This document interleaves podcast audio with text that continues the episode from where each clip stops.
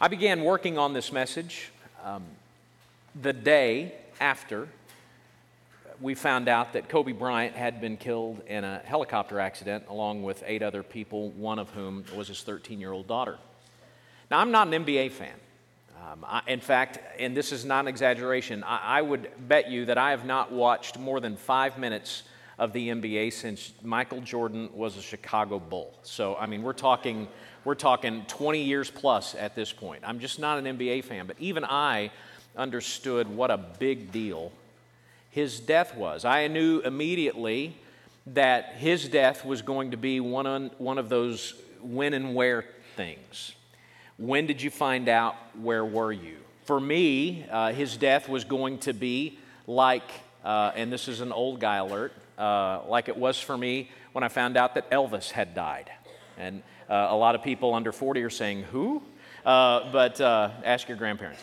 Uh, I remember where I was when, when Elvis died. I remember where I was when John Lennon was murdered. I remember where I was um, when it was announced that Kurt Cobain had committed suicide. I remembered all of those things and where I was at the time. And I, I think the reason that those things lock in for us is because of the suddenness of them. Usually, they're very, very sudden kinds of things. And they cause us to begin to reflect on, on how much time we may or may not have ourselves. All of those men that I just mentioned were young. Cobain was 27, uh, John Lennon was 40, Kobe was 41, Elvis was 42 when they died. And there is a sense when we hear that somebody of that age has died that it is out of time. In other words, it didn't happen at the right time and, and it, was, it was way too soon and it was way too young. And there's an unsettledness that enters in because it causes us to think, well, if it could happen to someone that young, maybe it could happen to me.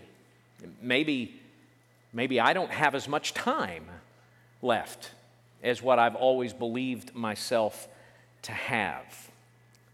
Which begs the question Are you ready? Are you ready to die? Are you ready to meet God?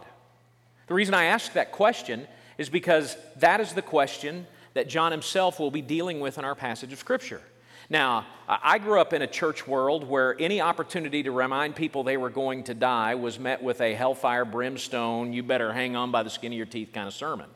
But that's not what John is doing here. John, in, in fact, is speaking to a group of people to encourage them, to encourage them that they will be ready, to express confidence in them that he believes they're ready, to help them have confidence in themselves that they indeed are going to be ready. So I think a really very practical passage, and it's an interesting passage in John because, you know, I, I tend to like Paul's writings because Paul goes in a straight line A, B, C, and D.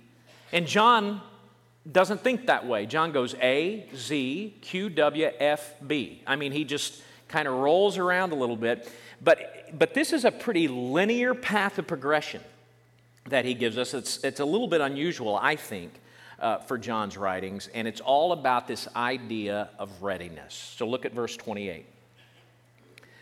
And now, little children, abide in him, so that when he appears, we may have confidence and not shrink from him in shame at his coming.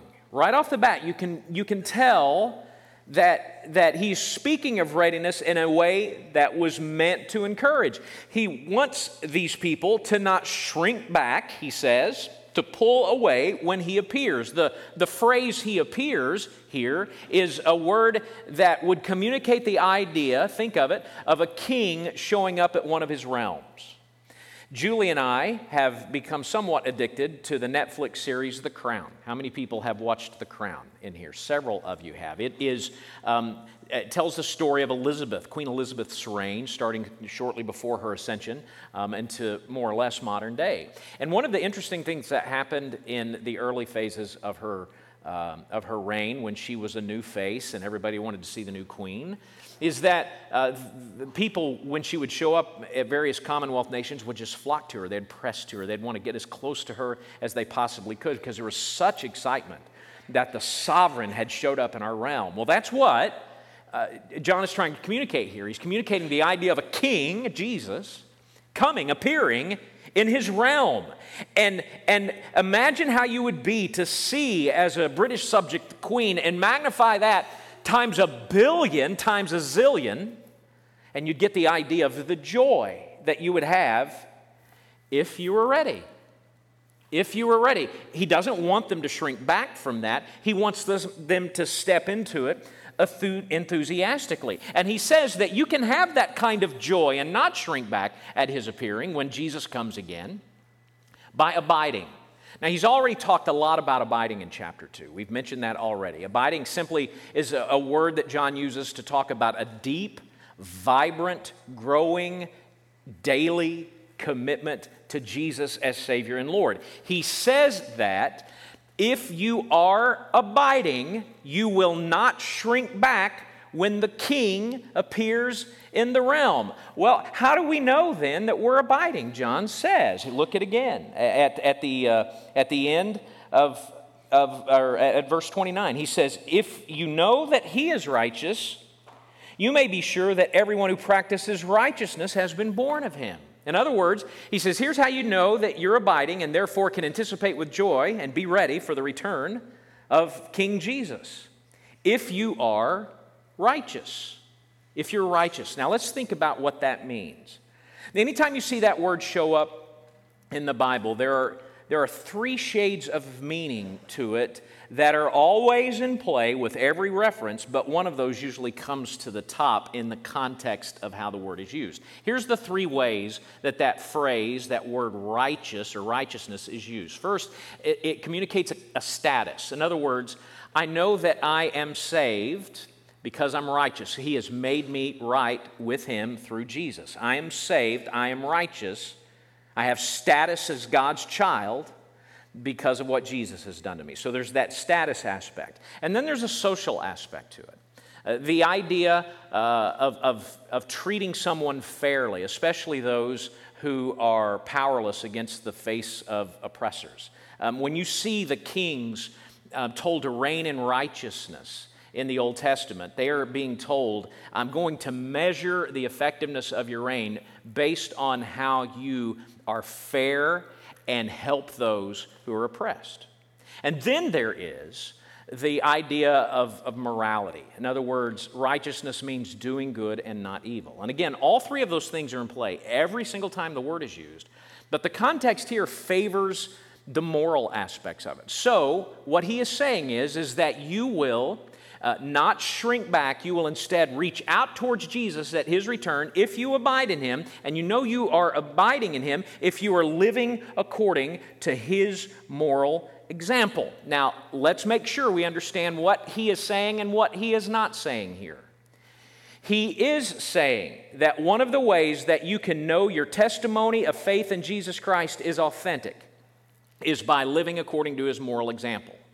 He is not saying if you live according to his moral example, you will be saved. He is not saying that if you are an atheist and don't believe anything about God but are a moral person, that you are going to be saved in spite of yourself.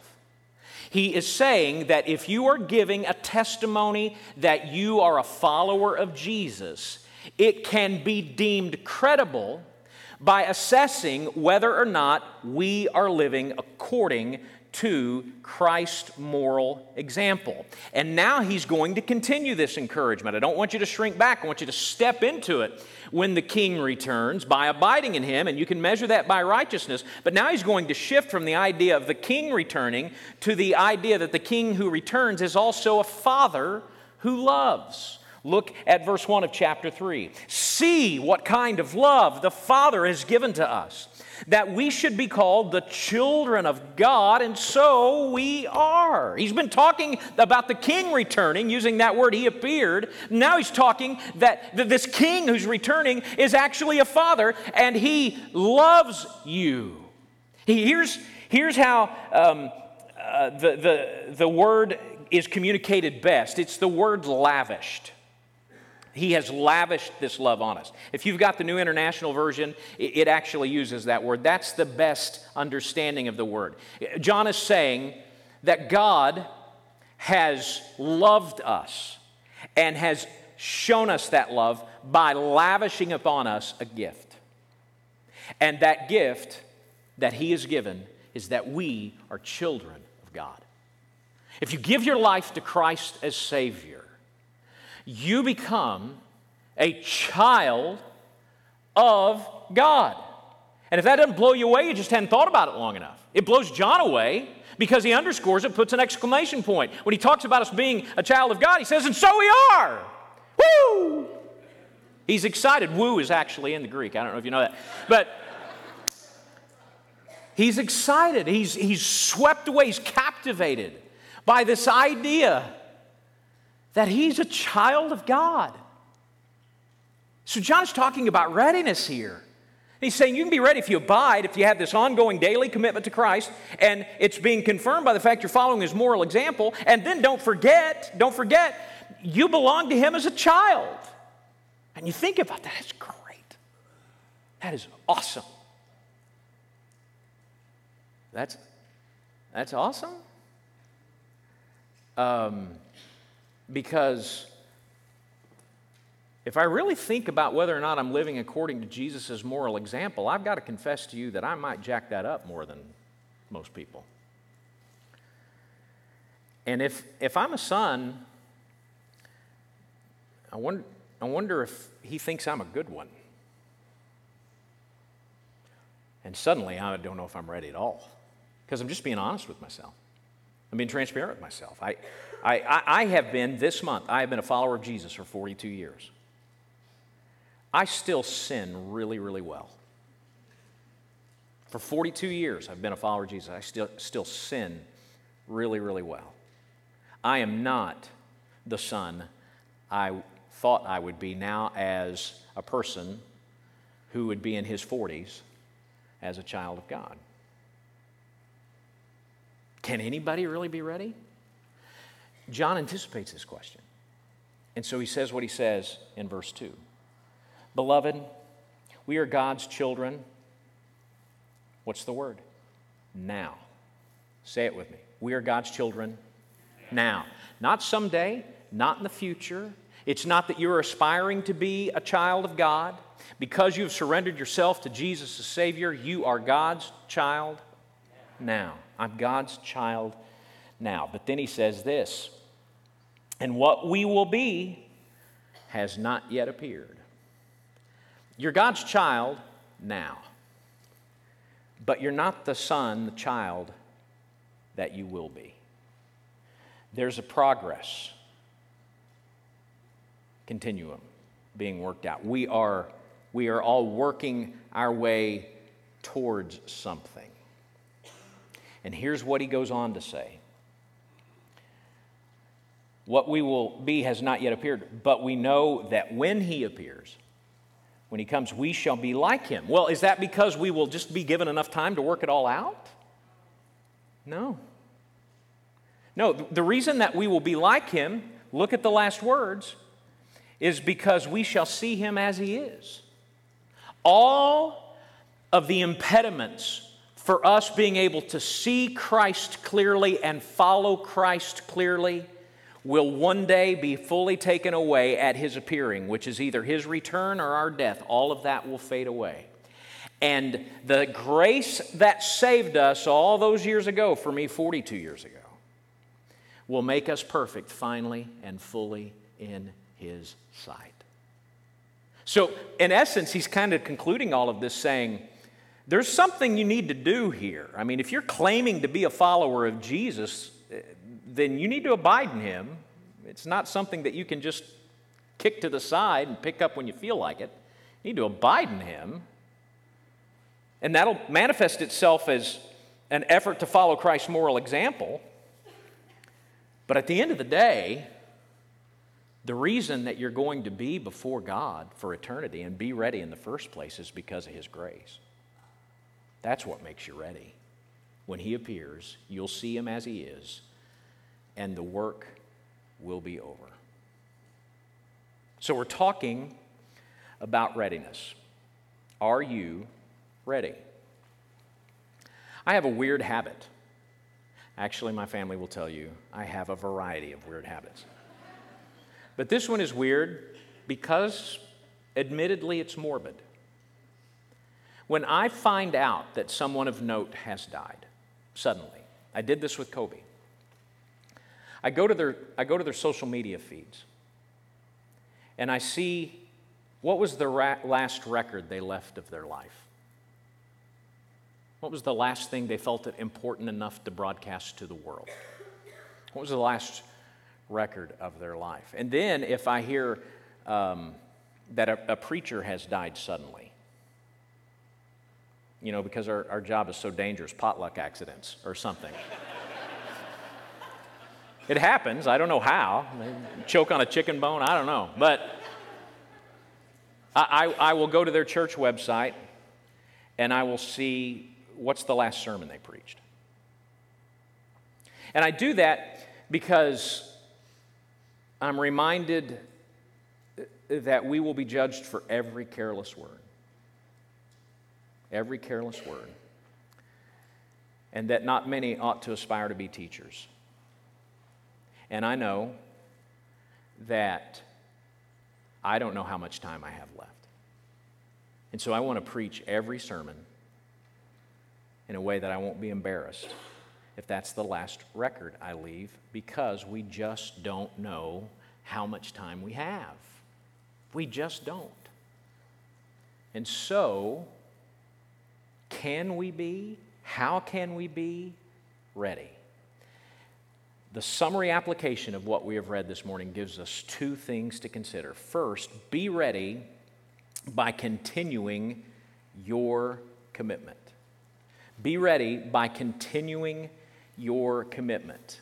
Our commitment to Jesus in Southern Baptist life for about 100 years has boiled down to something like this Come forward when you're young. Mama will cry, the church will clap. You'll get baptized, say a few words, and you are golden for eternity. That's, that's the Southern Baptist gospel plea for about 100 years, in all honesty. But let me ask you something. Based on what we have read here this morning, is there any reason to believe that that means you're ready to meet God? No. No, you're ready to meet God if after that moment there's a radical change in your life and you're messing it up time and time again, but you're pr- pressing on and you're pursuing and you're living out and you're grinding and you're doing everything you can to connect deeply with Christ, and His moral example is being manifest in the life that you have. And that righteousness, that moral example, is one of the key things that we can look at to see if our relationship with Jesus is indeed valid. So we need to ask ourselves then, what is that moral example? What does it mean to follow the moral example of Christ as someone who is bearing testimony that they are His? The problem with coming to an answer there is that a good deal of what we call morality is culturally conditioned. In other words, it's not because of something that we can find in the Word, but instead something secondary or tertiary down the road that we have begun to accept from our culture is good versus bad. That's what determines for most of us what is good versus bad. I, my favorite example of this was given to me by a, a guy I worked with 25 years ago. He was a, a minister in North Carolina, and they hosted a group of Romanian pastors. You know, pastors get together, cross cultural, having a really super good time, went out to lunch. All of the Romanian pastors in front of these North Carolina pastors ordered beer with lunch. Oh my goodness. Those pastors, I, whew, I'm about to pass out. I, I, mean, there's a preacher drinking beer in front of me. I, I don't know what I'm going to do. And they were shocked and horrified. And then after lunch, all of the North Carolina pastors went out and smoked a cigarette. Can you believe those guys were smoking or drinking? And the Romanian pastors were horrified at that. Because in Western Europe and in a lot of, of countries outside of the United States, consuming alcohol is, is, a, is a normative kind of thing, but a key visible evidence of whether or not you're a follower of Jesus is whether or not you smoke tobacco. So that's what I mean when I say that a lot of our morality is, is culturally conditioned. So, how can we work that out? How do we know whether or not we're living according to Christ's moral example? Christ essentially answered the question what is morality? He was asked one time, you know, what's the most important thing? What's the great commandment? And basically, he said, here's how you can know if you're living according to the moral example that I set for you, that Scripture sets for you, doing what God asks us to do. Love God with all your heart, soul, and mind, and love your neighbor as yourself. In essence, he is saying, ground yourself in the love of God, give yourself fully and completely to Him, and then in all your social interactions, put the other person first. So, righteousness starts with how do I best honor God in this situation, and how do I best serve the other person in this situation. It is a, a another riff on, on Jesus gives, giving that answer is another riff on things that we find in the Old Testament. One of the key ethical passages in the Old Testament is Micah 6 8. It says, uh, How do we know uh, what does God require of you uh, as, as one of his. And he says you need to do justice, need to treat people fairly, need to love kindness, you need to put others first, and you need to walk humbly with the Lord your God. You need to give yourself finally and fully to him. It's just an Old Testament way of saying that righteousness starts with asking myself in any ethical situation, how do I best honor God with this? And then how do I put the other person first? That's the framework that we assess morality. So, what about those Romanian pastors and those North Carolina pastors? How does that help them know what to do in that situation? If you're putting the other first and you know you're causing offense, you don't do it. As soon as you find out the offense is there, you step away from it. That's how that winds up working out. So we're ready by continuing in our commitment, by engaging God at the personal level through Jesus Christ, abiding in Him, building that deep and powerful connection with Him, and then putting others first, living righteously. So be ready by continuing in your commitment. And then finally, be ready by rejoicing in His character. Not rejoicing in your character, because yours is faulty and mine's faulty. I am not going to get ready by saying, I am ready.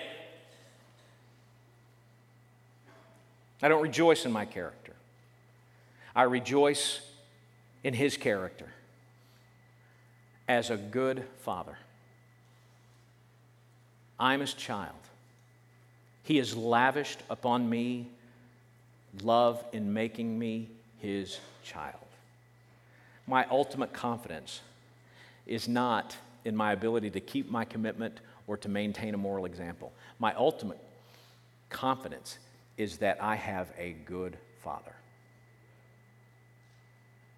Now, I get if you, if you grew up in a situation where you didn't have a good father, uh, an absent father, an abusive father, I get how that can be difficult to grasp. And I ache for you, and I'm sorry that you're having to wade through all of that relational trauma to get there.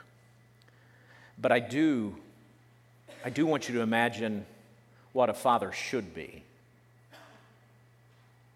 And then imagine how much more our Father is than that. If you're still having trouble, imagine your own love for your children as a parent. Might your child disappoint you? Yes. Might you have to make some hard choices to correct them? Yes. Will they ever stop being your child? No. They just never will.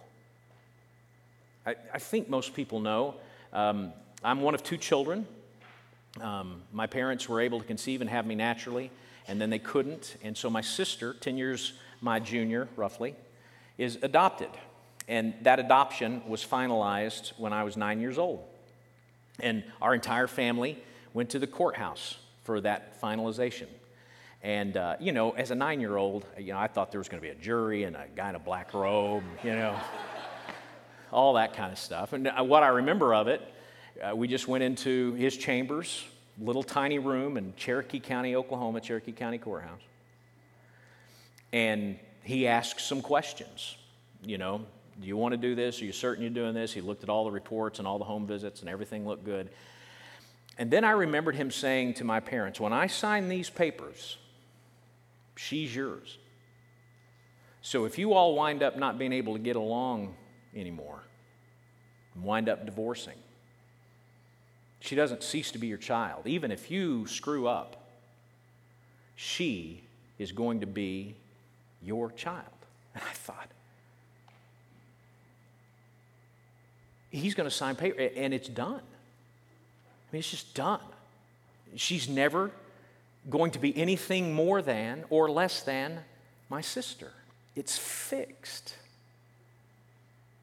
There's a reason that Scripture defines the process by which we become God's children as adoption. We are not naturally born, we are not emanating from the Father as the Son is, to use theological language. But because of the sacrifice of Christ and our unrighteousness, our sin being taken away, we are made righteous as He is righteous. And we become His child forever and nothing can take that away. There's permanence to it. Behold, what, what manner of love the Father has given unto us, that we shall be called the children of God, and so we are. So here's what happens to get ready the sober commitment the clear eyed commitment that you make to Christ overwhelms your life and becomes the controlling influence for the rest of your life. You deepen that connection with Christ. And as that happens, his life begins to flow through you. So, what at first happens with great effort begins to happen naturally, and your life begins to bear the the evidence of Christ, his moral example is lived out through you. And then when you screw up, and you will, remember he's your father, and he's not going to leave you. And he will get you ultimately where you need to be. Let's go to the Father in prayer.